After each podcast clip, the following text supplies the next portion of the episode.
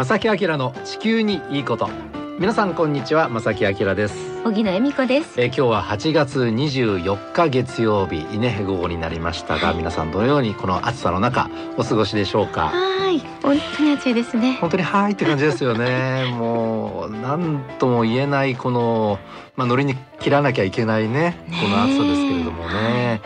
あの今日のあの正木明の地球にいいことはですねあの私の方からねえこの暑さについて。え暑さについて。うん、あのなぜこんなに暑いんだと、いや知りたいです。うん、いう話をしたいと思うんですはいが、よろしくお願いします。今日ね8月24日。はい。昨年の同じ日の気温をねちょっと調べてみました、はい。えー大阪はですねこの、えー2019年の8月24日の最高気温が29.7度30度を下回ってます、そうですね。最低気温が23.2度。そして神戸が昨年の今日の最高気温28.9度。あ三十度いってないんですね。ないんですよね。ええで今年の夏はまあ後ほどね詳しくはい。あのお話しさせていただきますええが、ええええあの35度以上がもう普通になってしまうような。はですからあんまり文明が発達文化が発達してなかった頃はいえ絶対そその時の人々はね住む場所として大阪神戸とか選ばないんじゃないかえいやーでもねそれは私もすごく思います。とね、うん。でもやっぱり便利な場所。ね、ええ。あの交通の便もいいし、うん。えー神戸は港もねありますしね。ええ。ということで、えー頑張って僕らはここに住んでるわけなんですなんかが、踏ん張ってますよね、えー今日はそのね今年の暑さについて少し振り返りながらね、お話を進めていきたいと思います。よろしくお願いします、はいこの番組は公益財団法人兵庫環境創造協会と近畿地区のイオンリテール株式会社そしてパタゴニアの提供でお送りします。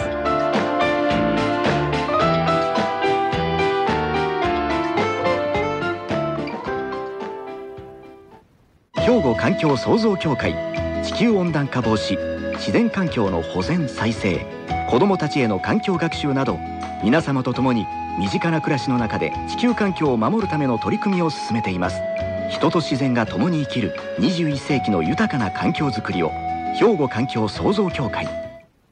えー今日はですね今年の暑さについてちょっとねはい。まだ振り返るのは早いかもしれませんが、えーお話をね少し進めていきたいと思うんですが、したい今年の梅雨なんですがねまずそこから振り返っていきますね。はい。沖縄は今年の梅雨明けは6月の12日頃でした。でそれからまあ奄美地方が7月の20日、はい。えその後ずっと行きましてえ近畿地方の今年の梅雨明けがはい。7月の31日というもう7月いっぱい梅雨だったという。おかしいですよねこれね絶対、うん。平年に比べても10日も遅い梅雨明けとなりました。はい。なので全体的に季節がこう後ろに後ろに行ってる感じですよね。はいだいたいお盆も過ぎますとね8月の15日前後以降はだい。ぶこう秋めくもんなんですよ。そうですよね。でね。でそれがなくてそのお盆お盆の頃がだいたいこう暑さのピークみたいな感じになった今年の夏だとはい。いうことですね。そうですよね。暑いですよね、うん。まあ、とりあえず7月、えー7月の31日に近畿地方梅雨明けましてその後ちょうどですから次が変わって8月になって一気に夏になったと。はいで昔からですね実はこういう言葉があります。はい。えー梅雨明け10日、梅雨明け10日。うん。はい。これどういう意味かと言いますと、ええ。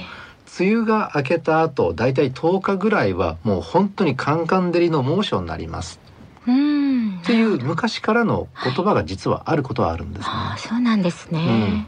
今年はですからこの言葉がもう典型的、まあ、当てはまる、まあその梅雨から夏にかけての移行だったということになるわけですね。確かに本当わかりやすかったですね、うん、それもちょうど月替わりといったね、はいその変な感じになりました。ええ。でその変な感じというのは実はねこれ夏のその気候季節だけではなくってその前から始まってしまっている新型コロナウイルスの感染拡大。はい。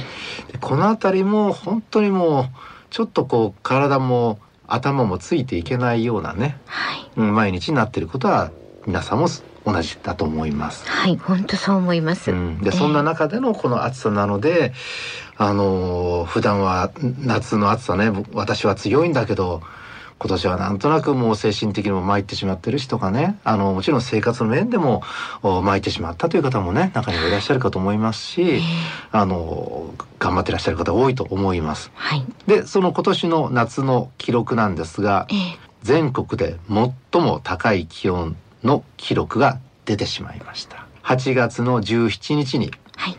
場所は静岡県の浜松です、うん。はい。えー、41.1度という最高気温を記録しました。でこの41.1度浜松で観測された41.1度が、えー全国でえー観測史上最も高い気温うん。の記録。の実はタイ記録なんですね。はい。で2018年に埼玉県熊谷市で同じ41.1度を記録しています、うん。まあ、この記録に並ぶ、えー最高気温ということになりました。はい。さて近畿地方なんですがまず近畿の中で一番気温が上がるところってどこだと思います？わからない。大阪ですかね。大阪もそこそこ暑いですよね暑いですね。でも盆地だから京都とうか、んどこわかんないです。大阪は一応ね、海に面してますよね、ええだから風向きによっては上がらない日もあったりするんですあ、そうなんですでね。一番やっぱり上がりやすいのは荻野さん正解ですはい盆地なんですよでその盆地にあります京都はい。ね昔から都があるあった京都あ、やっぱりそうなんですね。けど8月の17日、はいこれ浜松とね観測されたえ41.1度と同じ日はい。38.7度を記録ああ、そんなにあったんですね。大きな特徴なのかもしれないですねうん、そうですね。で大阪はですね8月の16日に37.7度。暑かったですね。港町神戸では16日と17日今月のですよ。はい。2日連続で36度を超えましたと、えー海に面した神戸でも割とこれは珍しいことですね。でこの暑さの原因なんです、もういろんな人に僕も聞かれます。なんでこんな さきさん暑いの？と。ええでやっぱりね原因はたくさんあります。はい。気象現象っていうのは本当に一つの原因では片付けられないんですねそうですか。でまず一つ言えることは、えー夏のお天気をもたらす高気圧が非常に強かったと。でなおかつ日本の夏っていうのは太平洋高気圧と呼ばれる太平洋に中心を持つ大きな高気圧に覆われてね夏のお天気になるんですがはい。それだけではなくて、えー大陸の方からチベット高気圧というああ、チベット聞いたことあります、今年ちょっととニュースにもね出てましたけども、ねはい。そのチベット高気圧もこの東の方に張り出して日本を覆ったと。うんこのダブルの効果で、えーかなりこう、まあ、お天気が良くなってしまったと、なるほど。うんいうことが大きな原因の一つになります。はい。でもう一つはい。ちょっと難しくなりますがはい。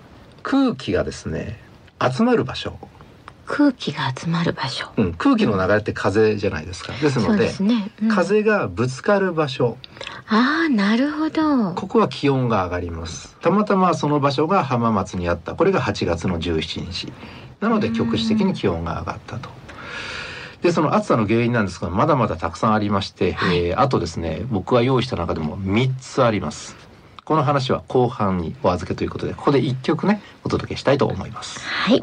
曲はエリック・クラプトンでモルテッド・ミルク。さて今日の正木明の地球にいいことは今年の暑さをね少し振り返りますはい。危険な暑さ危険な暑さですよね。という言葉がねはい。ほぼ毎日 聞かれてしまった、そねえ、んななんか身に本当感じます。そんな、うんこれ大丈夫かな？みたいなね。コロナも怖いですけどはい。暑さも怖いですよねなんかね、こう、うんそれを日々感じてしまうのが。ちょっと怖い話ですが、はいあの新型コロナウイルスによって亡くなられる方とはい。熱中症によって亡くなられる方どっちが多いかというとはい。熱中症なんですよね。今年本当あのマスクをしてると、うんこれは初めての経験なので、やっぱりしなくちゃと思ってしますけれどもね。はい、これ暑さにとってはすごく負担ですよね。そうですよねねえだからどうやってこう快適に安全に健康にうん。暮らしていくかっていうのは本当にその人その人の考え方によると思いますけどね。さてその暑さの話なんですあがその原因としてね、ええあの前半では高気圧の勢力が強かったとそれから、えー空気が集まるところは、えー気温が上がりますよはい。っていうお話をしました。でもう一つ大きな原因がありますこれも今年の夏はですね頻繁にニュースでこの言葉出てきていますがフェーン現象聞いたことありますか、はい、聞いたことあります。うん、簡単に言いますと、はい。えー風が吹いてますと。で山があります。風が山にぶつかります。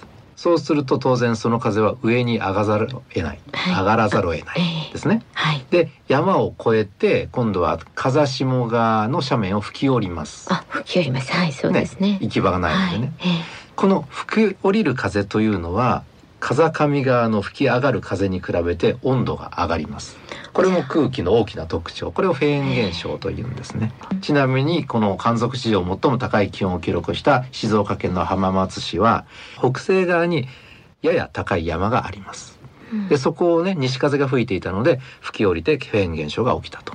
富士山もでもエリア内ですよね。富士山は浜松に比べたらもう少し東側ですね、そっかそっか。じゃあ違うんですね。こ少し離れているのと、あと東風が吹いた時は富士山の麓はい。西側の麓ではこのフェーン現象が起きる可能性ありますよね。ああ、なるほど。うん、でねそうやって考えるとええ盆地先ほどのね京都の話はい。盆地って四方八方山に囲まれてますよね。ええだからどこから風が吹いてもフェーン現象のようなものは起きる可能性がある。だからもう暑さで有名になってしまうっていうのもまあ一面としてはあるのかなと思いますけどね。なるほど、そうなんですね。あの神戸の北側には六甲山がありますね。はい。冬場はね山を越えてくる風あのもともと冷たいのでそんなにこう気温が上がることないんですけどもはい。あの六甲おろし。っていうじゃないはい、ですか。そうね。で六甲おろしって言ったら 冷たい強い風ええというイメージがありますが、はい。夏場はそういうわけにはいかないですね。ああ、そうなんですね。うん、フェーン現象が起きて神戸でも気温が上がったとなので今年はもう36度を超えた日があったという形ですよね。まあ、高気圧の勢力が強まるとか、うん空気が集まるとか、はいフェーン現象が起きるとか、え日差しがあるとか。この辺りはもう昔からそういう気圧配置になったらねお天気良かったらそうなるわけではい。温暖化地球温暖化っていうのは長い間どんどんどんどん強まってきてるという事実があるのではい。こういう今年のような夏危険な暑さをもたらす夏っていうのはやっぱりこれからやってくる可能性はどんどん高まってるのは、まあちょっと乱暴かな言えなくてもないかなとは僕は思うんですけどねそうやってまとめてしまうとちょっとまだねあの、うんえーもう少し調べなきゃいけないのかもしれませんけども可能性はありますよね。なるほど。うんねえなんとかなんとか来年はそんな増えることがないようにねこれよりひどくならないような何かができたらいいですね。温暖化はすぐには止まらない。だけれどもやっぱり何かをやっぱりやっていかないとさらに悪い方向に向かうということですよね。でちなみにね、あのー今日はその日本の夏の暑さの話をしてますが、はい。同じ時にもっと暑いところがありました。アメリカ合衆国です、えー特に西海岸、ええ。えーカリフォルニア州のデスバレー国立公園という場所がありますまあ、カリフォルニアって言ったら海のイメージがありますが少し内陸の方ですこの公園ね、国立公園、ええーこのデスバレーで、えーなんとですね今月の16日はい。最高気温記録されました何度かと言いますと54.4度という気温が、こえー8月の16日に観測されました。ちょっと桁違いですね。うん、これ大丈夫なんですか？それこそ。54.4度こんな熱いお湯入れないですよ入れない入れないです。でもこれ空気の温度として記録されているんですね。そうなんですか。うん、で実はねこのデスバレーという場所は、はい1913年に56.7度という記録があります。なのであのなかなかですねその当時の観測体制とね、はい。えー今とはまあ違うっていうのもありますし、えー昔のことなのでちょっとこう信用できるかどうかっていう疑問点は残るんですがハテナマーク残るんですが、ええーこれをあの世界の最高気温というふうに仮定すると、まあ、2番目の記録今回54.4度が観測されたということですね。えこれは原因とか分かってるんですか？えーデスバレーっていうのはもう砂漠なんですね。だからああいうそのカリフォルニア州の内陸部っていうのはもう熱うん波と呼ばれるものこれもですからフェーン現象とかその先ほどの空気の集まりとかええもちろん日射とかね、はいそういうのが極端に強ま強まる場所ではあります。うんでちょっとね注意しなければいけないのが僕たちがその日々感じる体感温度はい。とその実際その気象の分野として観測される気温っていうのはちょっと違ってるんですね。うん、体感とは違う。はい、はいで今日お話に出たその浜松の41.1度とかデスバレーの54.4度っていうのはちゃんとした気象観測によるはい。気温でです。すね。で実はねこの気象観測による気温の、あのーデータというのはある程度基準がありましてねええはい。観測する基準としてはまずね日向はダメなんですよ。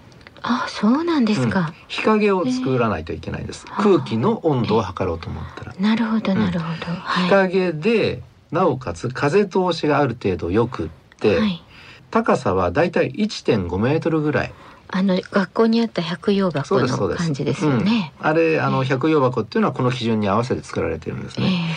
でこれらの基準に照らし合わせてそこで、えー温度計を置いて測るのが実際のその場所の空気の温度気温ということになります。じゃあ日の当たってるところうんの温度はって思うとちょっとびっくりします。体感的にはええそういう数字ではちょっと測り知れない測れないものですよね。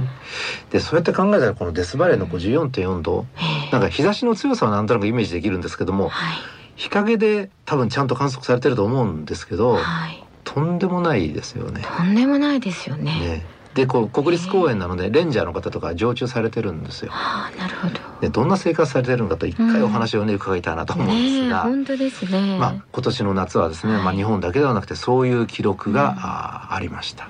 なるほど。うん、39度40度40度を超えるというね気温を今年は、えー記録しているんですがだってこうやって考えるとね地球温暖化も含めてあの気象という概念ではなくてこの気候はい。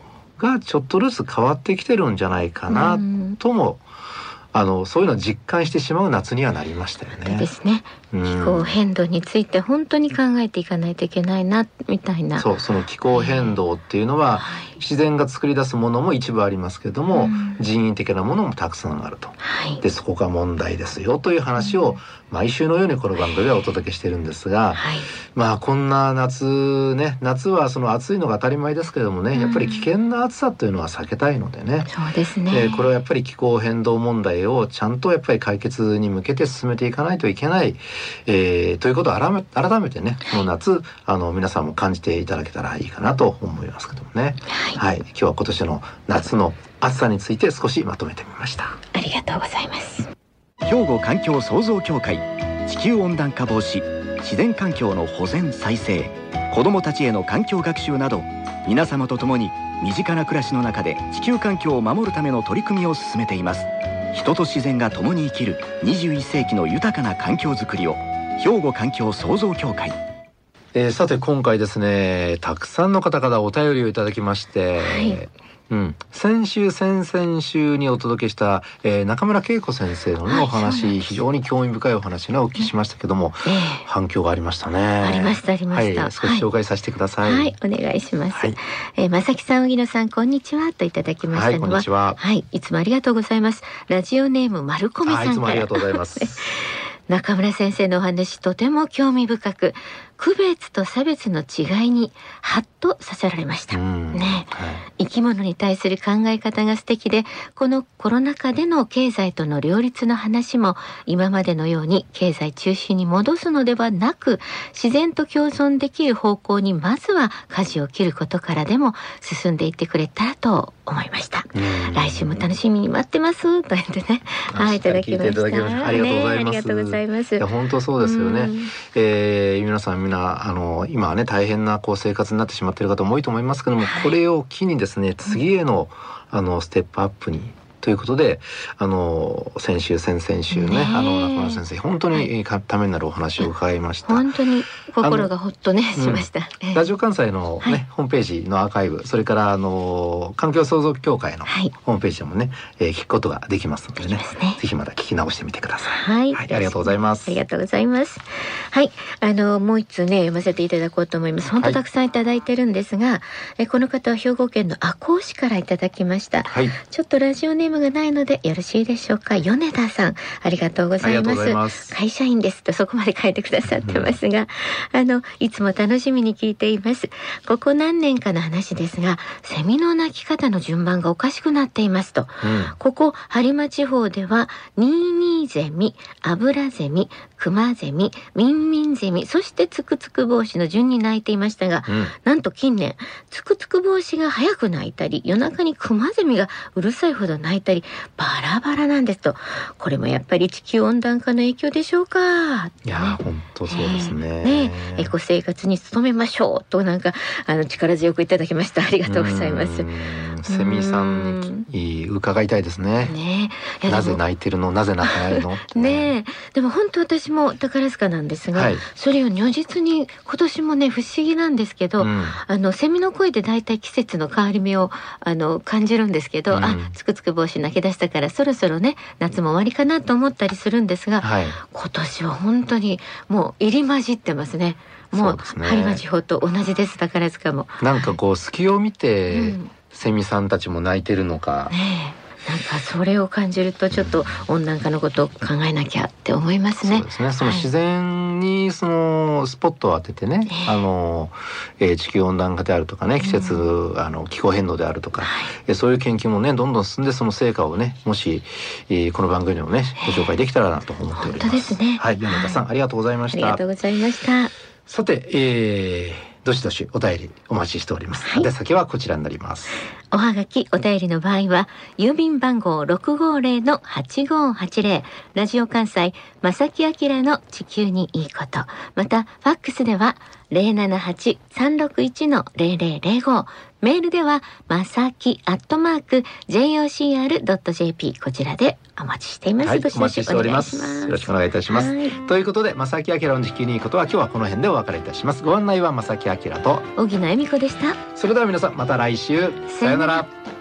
この番組は公益財団法人兵庫環境創造協会と近畿地区のイオンリテール株式会社そしてパタゴニアの提供でお送りしました。